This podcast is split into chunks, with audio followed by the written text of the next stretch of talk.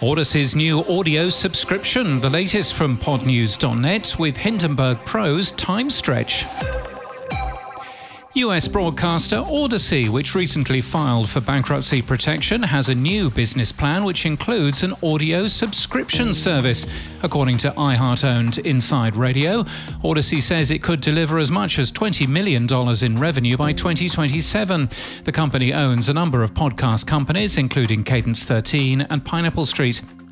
On Monday, we covered the premium Elfsight podcast player widget, which preloads audio against IAB podcast measurement guidelines. Elfsight mailed us after publication saying they had no plans to remove the preload feature.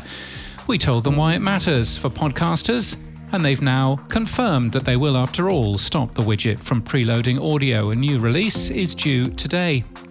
Actor James Van Der Beek has failed in a bid to take SiriusXM to court.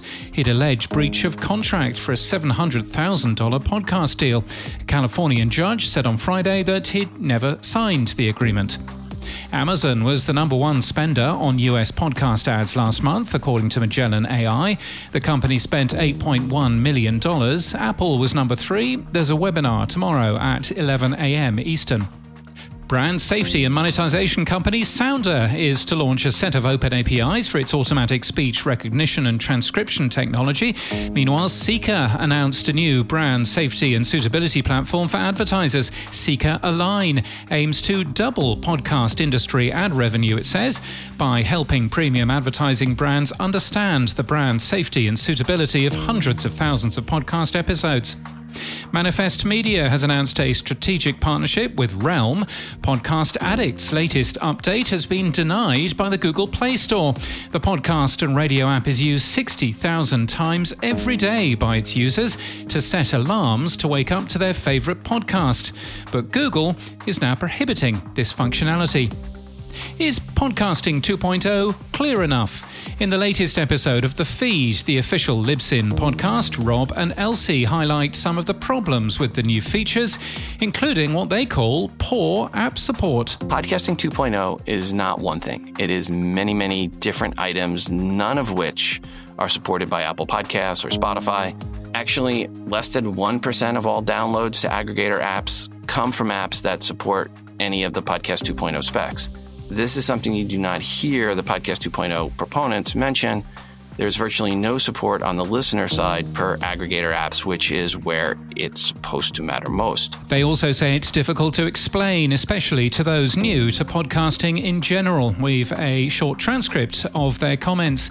And Alby, which powers the majority of value for value payments for Podcasting 2.0, was down for seven hours yesterday after a patch update from their infrastructure partner went wrong.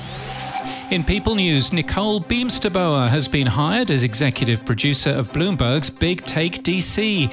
She joins from Gimlet Media, where she was managing director. And in podcast news, Wiser World has just joined Airwave, designed for busy people who forgot or never learned it in the first place and need a quick refresh. Wiser World takes world history and makes it approachable and concise. It's hosted by Ali Roper.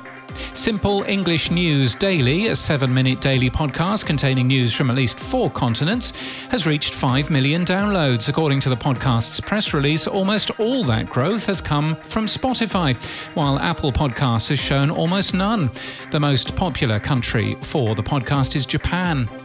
What Was That Like, hosted by Scott Johnson and Glassbox Media, has reached 10 million downloads. The podcast is conversations with people who have experienced the extremely unusual. This week's episode is with Harley, who was in the Colorado movie theater when a deranged gunman started firing. If you have a crazy story to tell, you can find Scott at Podfest Expo this week. And the Weekly Mac is new from Caloroga Shark Media, but don't let the name fool you. The only thing to do with Apple little cover are those apple pies with the insanely hot filling you'll get from your favourite fast food store. For tales from the drive through, exciting menu updates, and the discovery that in parts of Europe, burger restaurants also sell beer, if you're into your fast food, this podcast is sizzling. Trailers for selected shows are in our new Podcast Trailers podcast. You can find that wherever you get your podcasts. And this podcast is sponsored by Hindenburg Pro's Time Stretch feature. Stretch stretch to fit. To fit. Unique, non destructive, real time time stretch. Make sure that you can make your words fit the time you need it to fit, as fast as you can talk or as slow. Today, you can get a special 90 day trial and 30% off by following the links at podnews.net slash latest. And that's the latest from our newsletter. To read all the stories and subscribe at podnews.net.